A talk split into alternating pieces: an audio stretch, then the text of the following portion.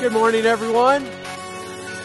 I'm Mark, and uh, I get to spend some time with you today looking uh, at the life of Gideon. Uh, he's an interesting guy. He's a unlikely uh, person to rise up and become the, the judge, the, the ruler, the deliverer uh, of Israel in this, in this time, in this place. And uh, it's an interesting narrative that I think uh, we'll be able to see a lot of ourselves uh, in Gideon. And uh, so I'm excited to kind of unpack that and, and, and look at that together today. But before we jump in that to that, this is what I like you. I like you to turn to somebody. Make sure it's somebody you do not know Make sure you know their name and ask them this question What are the most important characteristics of a hero? Go for it.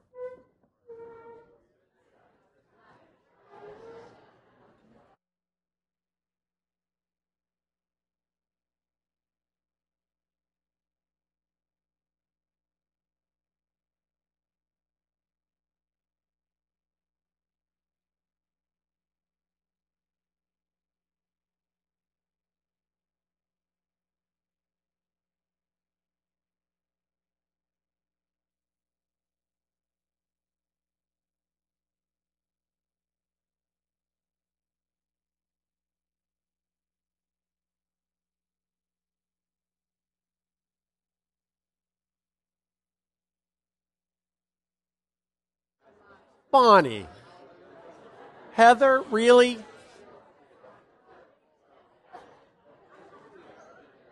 Really? Okay, cool. Go ahead. All right, come on back. Come on back. Bonnie, you can come back. So, cool. So, what are some characteristics of a hero? Anybody? Anybody want to weigh in on this? And please say your name before you answer so we can all know and love you. Jordan Clark, and I think an important characteristic is strength. Strength. Mm-hmm. Okay. Strength. Just overall strength and emotional, emo- spiritual, physical, all the above. Strength. Cool. Thank you. Just wanted to clarify. Thank you. Charlie. Integrity, consistency, truth, justice, and the original American way. Okay. the original American one. Anybody else? Okay. Humility. Oh, I'm Ruth Marie, and it's humility. All right. Humility is an important characteristic of a leader in the coffee clan over here. Eagerly wants to answer. My name's Mary, and I think selflessness. Selflessness. Mm-hmm. All right, cool. All all very important characteristics uh, of a hero. And uh, today we're going to be looking at again uh, Gideon, who I, I, don't know if he, he actually had any of these characteristics that we were talking about. Um, he's kind of a he's an unlikely hero, and basically the setting here, uh, what's happening. Uh, is it's 40 years after Jael drove the the, uh, the tent spike through Sisera's or melon.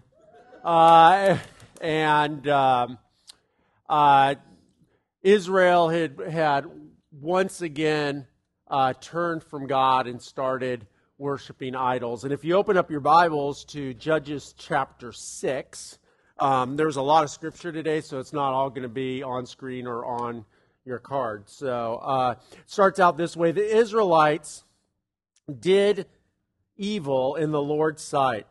So the Lord handed them over to the Midianites for seven years. The Midianites were so cruel that Israel made hiding places for themselves in the mountains, caves, and strongholds. Whenever the Israelites planted their crops, marauders from Midian, Amalek, uh, and the people of the east would attack Israel, camping in the land and destroying the crops as far away as Gaza. They left the Israelites with nothing to eat, taking all the sheep, goats, cattle, and donkeys. These enemy hordes, coming with their livestock and tents, were as thick as locusts. They arrived on droves of camels, too numerous to count, and they stayed until the land was stripped bare. So Israel was reduced to starvation by the Midianites. Then the Israelites cried out to the Lord for help. When they cried out to the Lord because of Midian, the Lord sent a prophet to the Israelites. He said, This is what the Lord, the God of Israel, says I brought you up out of slavery in Egypt. I rescued you from the Egyptians and from all who oppressed you. I drove out your enemies and gave you their land. I told you, I am the Lord your God. You must not worship the gods of the Amorites in those whose land you live now, but you have not listened to me. So basically, once again, as we see as a theme throughout Judges, that, that a generation has passed, and once again, the Israelites have turned from God and they, they have started worshiping the, the, the Asherah pole again, which uh, Pastor Dan talked about last week, and they were worshiping Baal and uh, just had totally just kind of immersed themselves into the culture in which uh, the people, they, the land of the people that they were living in, and they had turned from God, and God had removed his protection from them and have allowed them to be conquered. In verse 11, it goes on, it kind of jumps here and says, Then the angel of the Lord came and sat beneath the great tree of Ophrah which belonged to Joash of the clan of Abiezer. Gideon, son of Joash, was threshing wheat at the bottom of the winepress to hide the grain from the Midianites. So let me take a stop right here. Basically, you have this guy named Gideon.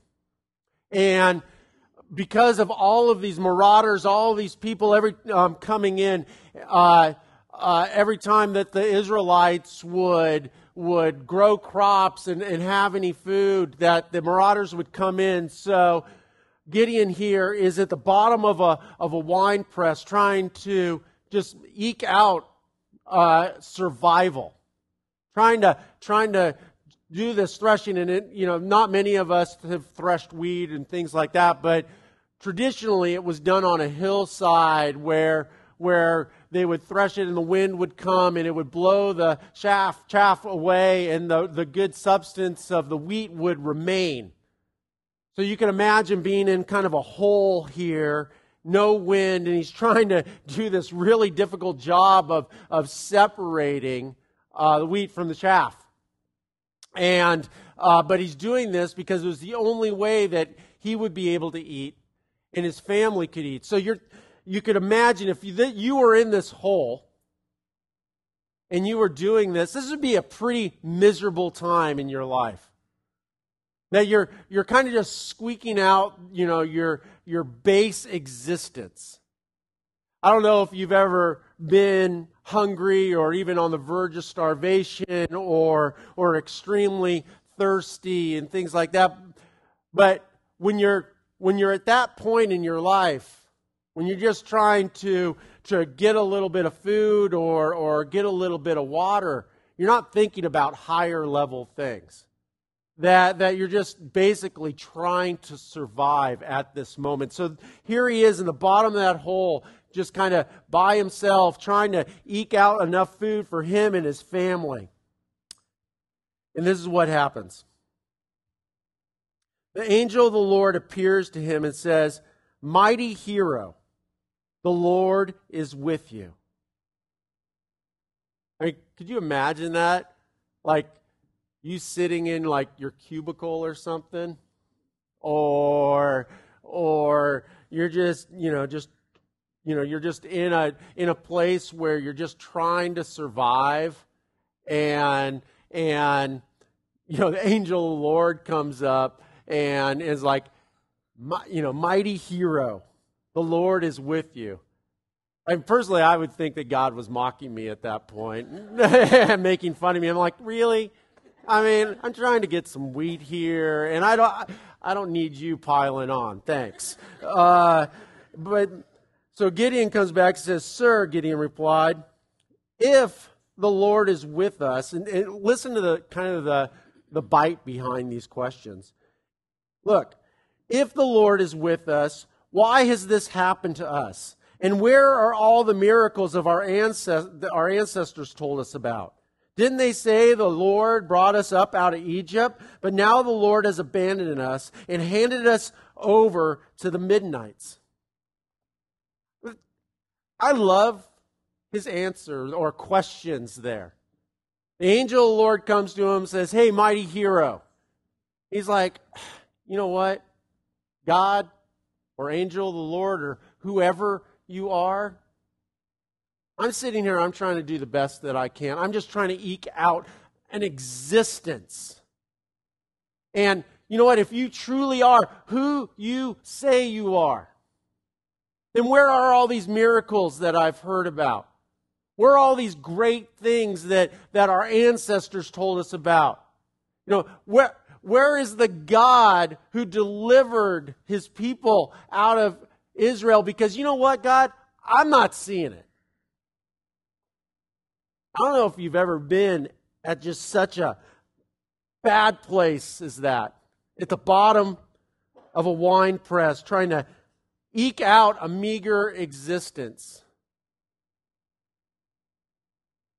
And you kind of, somebody tells you about God or, or, or you encounter God some way, and you're just like, you know what?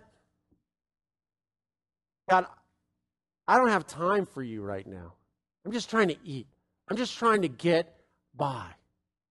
And I don't need you invading into my life right at this moment. And if you were so great, you would turn things around. I mean, this is really the, the place that Gideon is in.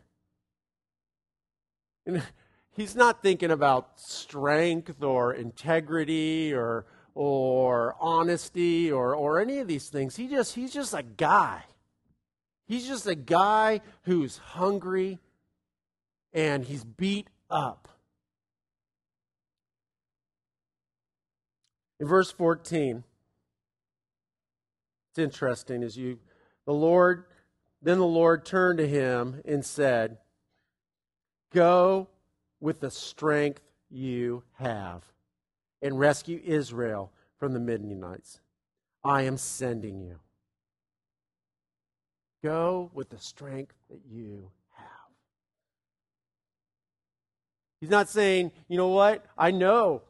I'm not saying that I'm picking you, that you were the best candidate here at the bottom of the, of the wine press that that somehow that that you are are you know you already have the money and the resources and the army that's not what God is trying to do here. God is trying to do something bigger, and He reaches down into this wine press and intersects where life and God comes together. He's saying, Look, you don't have to have it all figured out. Just right now, whatever strength that you have, as little as it is, which Gideon's was little at this time. This is tiny faith or no faith and no strength. He says, just go with what you have. And then he replies, How can I rescue Israel? My clan is the weakest in the whole tribe of Manasseh, and I am the least in my entire family. He's like, Look, not only am I not prepared, I'm not the guy, my family is not prepared, that they're the least. And not only are they the least, I'm the least of the least. I am not a mighty hero. God, I'm not even sure that I believe in you anymore because you've abandoned us to this circumstance. So why are you coming to me? And he goes on, he says, If you are truly going to help me, show me a sign to prove that it is really the Lord speaking to me. Don't go away until I come back and bring my offering to you. He answered, I will stay here until you return. Here we have Gideon. There's, there's just this tiny little thing. Maybe, I, I don't know if it's hope I don't know if it is because of the stories of the ancestors that he, that he had heard that God had used people in their own circumstance to deliver. I don't know if he knew the story, you know, of, of deliverance that had happened again and again and again, but there's something inside him that says, you know what, I have enough faith to ask you at least to prove yourself, and I'm going to make some sort of test.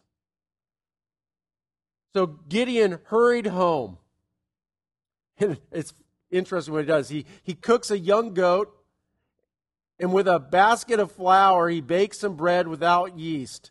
Then, carrying the meat in a basket and the broth in a pot, he brought it out and presented it to the angel who was under the great tree. Obviously, God had a lot of time here because he's like, don't go away until I bring my offering back to you. And I was thinking when I was like, you know, looking at this story, he's going to go and run, get something, like just bring the goat, right? But no, I mean, obviously, I, I don't know if it's an act of defiance like God said, I'll wait. And he's like, all right, you're going to really wait. You know, it's like, you know, AT&T customer service, right? You know, they, they got you. No one works for AT&T here, I hope. So, so carrying back, and he goes into the tree. The angel of God said to him, Place the meat and the unleavened bread on this rock and pour the broth over it. And Gideon did what he was told. Then the angel of the Lord touched the meat and the bread with the tip of his staff in his hand, and fire flamed up from the rock and consumed all he had brought. And then, and the angel of the Lord disappeared. When Gideon realized that it was indeed the angel of the Lord, he cried out, O sovereign Lord, I am doomed. I've seen the angel of the Lord face to face. And then a voice, It is, it's all right, the Lord replied. Do not be afraid, you will not die. And Gideon built an altar to the Lord and named it Yahweh Shalom, which means the Lord is peace. The altar remains in Ophrah in this land of the clan of Abiezer to this day. So basically, we have the oppression of Israel going on for seven years that a prophet comes and says, Look, guys, you've blown it again. And after the prophet comes, God says, You know what? I'm going to deliver Israel once again.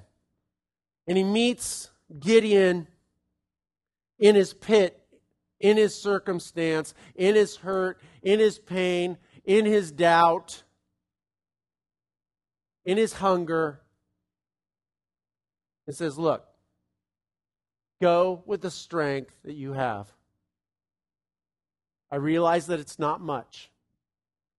I realize emotionally you're not strong. I realize that you're physically probably not strong. I, you're, you're obviously not spiritually strong right now. But go with the strength that you have. So he does this one first little step of faith, saying, All right, I'm going to see if you are who you say you are. So he does this, this, this test. And God shows Gideon what he needs to know at that point. He, he, you know, he burns up the, the, the goat and, and the bread. But remember what the call is. The call is Gideon, you in the bottom of the winepress are going to free, you are going to deliver Israel from this massive army. So he's like, you know what? This is enough for me to take my next step of faith. But maybe I'm not ready to go and storm the enemy camps at, at, at this point. So, this is the next thing that's interesting that happens in verse 25. That night, the Lord said to Gideon, Take the second bull from your father's herd, the one that is seven years old. Pull down your father's altar to Baal, and cut down the Asherah pole standing beside it. Then build an altar to the Lord your God here on this hilltop sanctuary laying the stones carefully, sacrifice the bull as a burnt offering on the altar, using as fuel the wood of the Asherah pole you cut down. This is huge at this point. That, that basically uh, spirituality and, and, and, and politics were interwoven in that day. There wasn't freedom of religion. There wasn't, hey, you do this, and but you can vote for the Democrats or the Republicans. It was, it was completely one unit. This, him going and destroying this altar, this Asherah pole, and, and tearing down the, the, the monument to Baal would, would be the equivalent of us of somebody going and and and blowing up the state building or or taking down the Washington Monument or or something like that that there this this is an act not only against people's religion but against their country this is not a, a small deal that, that, that Gideon is doing, but God had called him to do it. It's also interesting to me that God calls him to use the fuel from the wood of the Asherah pole to facilitate, to be the fuel of his worship. This thing of evil, this thing that was used for, for bad, this, this symbol of something that was opposed to God. God is saying, you know what? Use that. Use that to facilitate your worship to me. When I read that, I, I think about so many different evils in this world that, that people have been able to use that as the fuel of their worship. I think about people who, who have have had sexual addiction that that they they use that and put that on the altar of God and use it as, as fuel to, to have a ministry to other people. That people who who have offered up the evilness of maybe their self destructive uh, substance abuse and things like that, that, that they give that to God and that, that evil and that ugly thing has turned into something that is beautiful and that is worshipful as they help other people see God's healing power through them. Even ugliness of, of, of abortion or, or rape or, or, or all of these kinds of things that, that God's saying, you know what? That's your Asherah pole. This ugliness, this, this, this thing that, that had had been once used to turn you and other people away from me, that you know what? Now you can use this to facilitate your worship to me. So Gideon took 10 of his servants. And I want you to notice the progression of faith here. First, it was just God and Gideon. Now it's Gideon and 10 servants and God and he did what the Lord had commanded. But he did it at night because he was afraid the other members of his father's household and the people of town. Because why? Because they would kill him. Early the next morning, as the people of the town began to stir, someone discovered that the altar of Baal had been broken down and that an Asherah pole beside it had been cut down. In their place, a new altar had been built and on it were the remains of the a bull that had been sacrificed. The people said to each other, Who did this? And after asking around and made a careful search, they learned that it was Gideon, the son of Joash. Bring out your son, the men of the town demanded of Joash. He must die for destroying the altar of Baal and for cutting down the Asherah pole. These are Israelites. This is important. These are the people who are meant to have a devotion to Yahweh, to God. This is God's team here. And they're saying, you know what?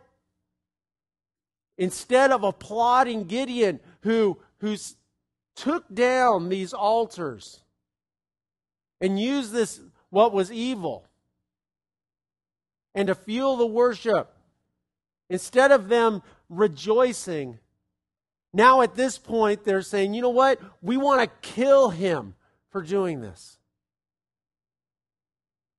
And sometimes, you know what? The very people that are meant to be your allies, the very people who are meant to be your encouragement, are the very ones who are going to speak out against you.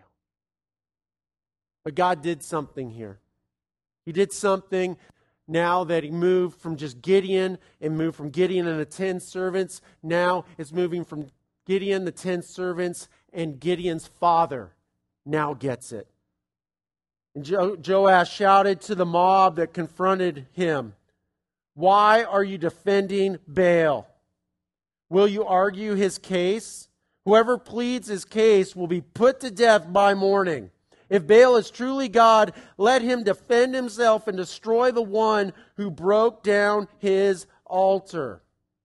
Then Gideon, from then on, Gideon was called Jerubbaal, which means let Baal defend himself because he broke down Baal's altar. Now,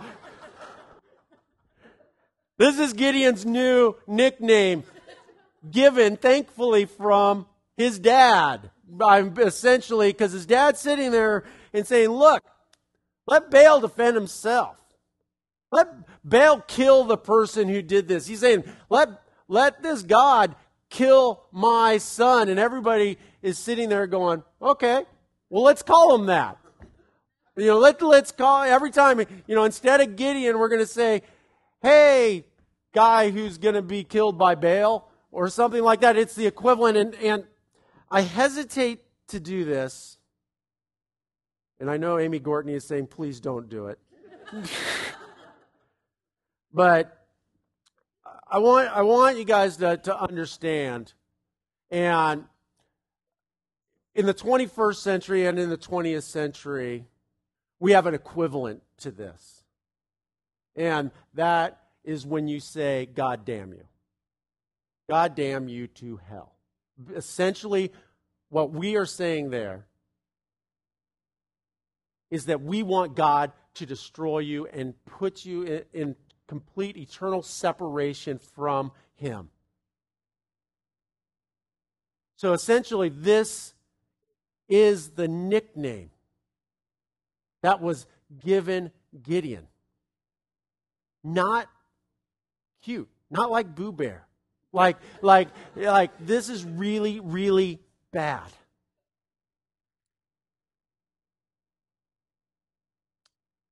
He continues on after that, now that he has his, his dad on his side. And in verse 31, oh, excuse me. In verse 33, Gideon is excited about what is going on. That, that, that he starts actually being really encouraged and, and going forward, and he's starting to see that God has called him. And soon afterwards, the armies of Midian and Amalek and the people of the east formed an alliance against Israel and crossed the Jordan. Why? Because because of Gideon and because of his small steps of faith that started building and other people started joining them, and the enemies are starting to see that there's going to be trouble with the Israelites. So they're going to come against them and squash them again.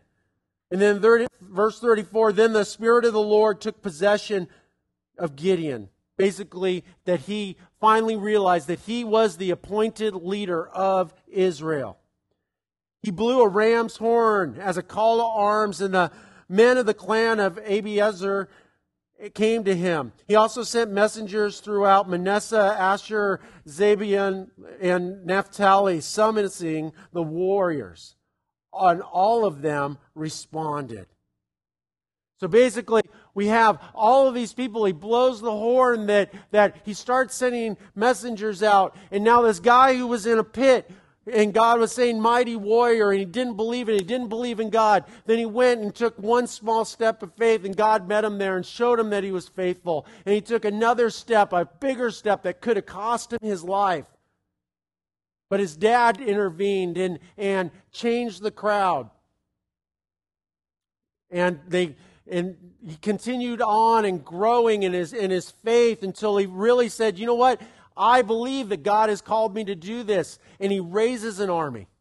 He raises an army of 32,000 warriors who are ready to do battle. But Gideon's lack of faith, I guess, started getting hold of him again because he was going to be going up against a much larger army. He said to God, You know what, God, if you are truly going to use me to rescue Israel as you promised, prove it to me in this way. I will put a wool fleece on the threshing floor tonight if the fleece is wet with dew in the morning, but the ground is dry, then I will know that you are going to help me rescue Israel as you promised. And that is just what happened. When Gideon got up early the next morning, he squeezed the fleece and wrung out a whole bowlful of water. You know, it, it's interesting. God's not mad at him asking. He has Gideon on this, on this progression of trust. He's like, you know what? You need some more reassurance? Sure, I'll do a, I'll do a miracle. Yeah, you want to put out a fleece and, and you want me to make it wet? Oh, all right, no problem. So, so he does that. And then verse 39, then Gideon said to God as he wrung out his fleece in the water bowl, says, please don't be angry with me but let me make one more request. Let me use the fleece for one more test. This time, let the fleece remain dry while the ground around it is wet with dew. So that night, God did as Gideon asked. The fleece was dry in the morning, but the ground was covered with dew. God's not mad. Yeah, I I have heard so many messages on this that the pastor condemns Gideon. But God doesn't condemn Gideon. I mean, who, who are we to sit in judgment of this guy? I think it's really easy for us to go, look, God burnt the goat up and and you know what? You didn't die after after you cut down the Asherah pole and knock down the thing. So what's your problem? Go out there, go to go to battle. You know, what's the what's the big deal? It's easy for us to sit there and do this, but this is a real guy, real life, one chance. And if he misses it, he's dead. DOA, assume room temperature. You know, he is he is not going any further. And he's like, you know what, God? I need to seek you out a little bit more because I don't know if this is right. And I, I personally believe that you cannot go wrong if you are truly seeking out God's will. And I don't think it makes God angry. That if you are really in earnest just seeking out God, and God, I, I just show me a scripture, put somebody in my life I, I need some reassurance to take one more step. That that is okay. And I think it's a lot better than apathy. But I don't think that Gideon here is looking for an excuse out. He's looking for just assurance that God's going to be there and fulfill his promise to him. So, Jerubbaal, which is Gideon, that's his new nickname, and he's referred to that now as that. And his army got up early and went as far as the spring of Harod. The armies of Midian were camped north to them in the valley um, near the hill of Moreh. You know where that is, right? Uh, the Lord said to Gideon, You have too many warriors with you.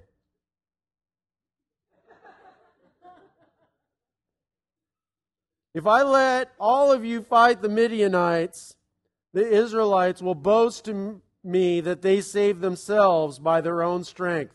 Therefore, tell the people whoever is timid or afraid, may leave this mountain and go home. So 22,000 of them went home, leaving only 10,000 who were willing to fight. This is not good. If you're Gideon, you're like finally going, all right, I got 32,000 guys, things are going right.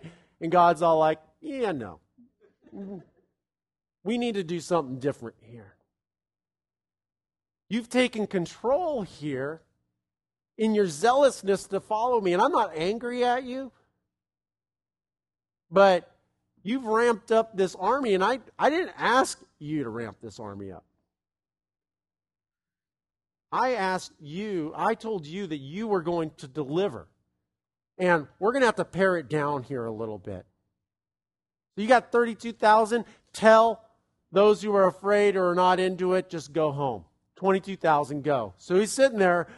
Two thirds of his army is gone. He's got 10,000 guys. He's like, well, you know, if we do this, and you do a little bit of that, you know, all right, it might, it might work out. Okay, cool. But then the Lord told Gideon, I'm, Gideon, I'm like, no, Lord. I'm okay. I don't need any more instruction. And he says, no, there's still too many. Bring them down to the spring, and I will test them to determine who will go with you and who will not. When Gideon took his warriors down to the water, the Lord told him, Divide the men into two groups. In one group, I will put those who cup in their hands and lap it up. Excuse me. This is still bizarre every time I read it. So, in one group, put all those who cup water in their hands and lap it up with their t- tongues like dogs. In the other group, put all those who kneel down and drink with their mouths in the stream. Okay, so just imagery. And again, it, it I, maybe you get this mental picture. I've had a really hard time trying to get this mental picture, but basically, how I understand it is God says, "All right, everybody, you know, tell them all go get a drink. They all go down. All ten thousand go down and get to drink."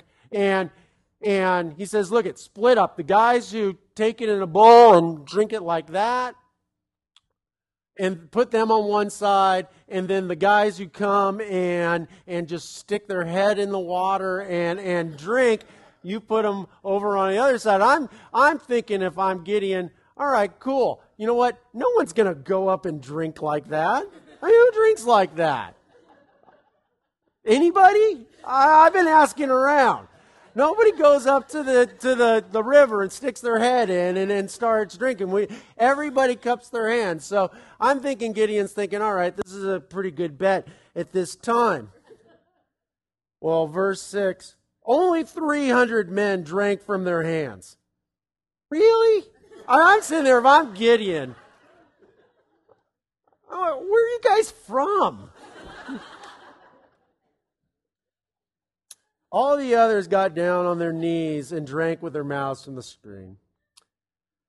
The Lord told Gideon, With these 300 men, I'll rescue you and give you victory over the Midianites. Send all the others home. So Gideon collected their provisions and ram's horns of the other warriors and sent them home. But he kept the 300 men with him. And I'm just going to tell you what happens. You see, Gideon, one more time, is worried that his 300 men now are not going to be able to be victorious and God says, you know what? Go down there, sneak into the enemy camp, and you're going to get your answer. So Gideon goes down and he sneaks in and he hears two soldiers talking about how one had had a dream that, that Gideon was going to come in and destroy them. And, and he's built with so much confidence of this that the 300 men circle the camp, just spread out, and they, they shout and they, they blow their ram's horns. And there's such confusion that happens during this time that the, the warriors, they, they start scrambling in a panic. They, they start killing each other and, and, and running away. And that day, God gave Gideon the victory. over this oppressive enemy that had oppressed them for seven years. And you look at it and you take a step back and you, you, you look at the progression of his faith. Gideon didn't go from the pit to the battlefield. That God took him on a journey, but Gideon was willing to go on that journey. That Gideon was willing to go and get that initial test, that initial seeking of God's will. He was willing to break down the altars. And you know what? He probably worshiped those altars as well.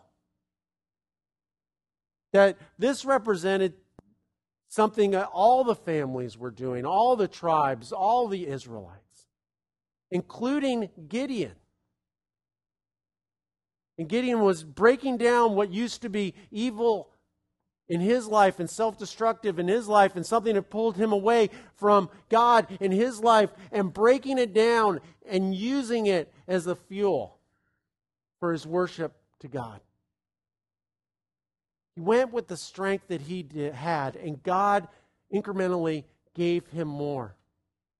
And the interesting thing is, when he started getting healthy and strong, and, and he thought that, you know what, he'd come to a point where he's thinking, now I can do this, this can work, God says, no.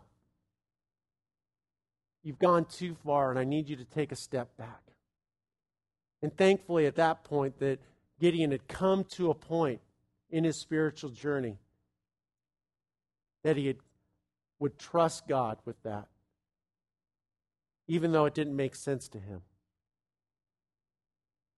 And the same is true for us. God is saying, go with the strength that you do have. That you know what? Those things that have represented evil and destruction in, in your life, you know what? Use that as the fuel those experiences are not wasted. That you can bring glory to me through those. And to go forward, and I will give you victory. But everyone needs to know that I am the one who gave you victory. You guys pray with me? Dear God, thank you for the story of Gideon. just uh, his path, his journey, his time. God, I just uh, know that many of us, sometimes like Gideon, we have questions. We say, God, where are the miracles that we've heard about? Where, where is your power that we've heard about? God, I just pray that you will give us the courage to use the strength that we do have, the faith that we do have and take small steps and allow yourself to prove faithful, that we will be pliable and moldable, that we will seek you out. We love you, Lord. In Jesus' name, amen.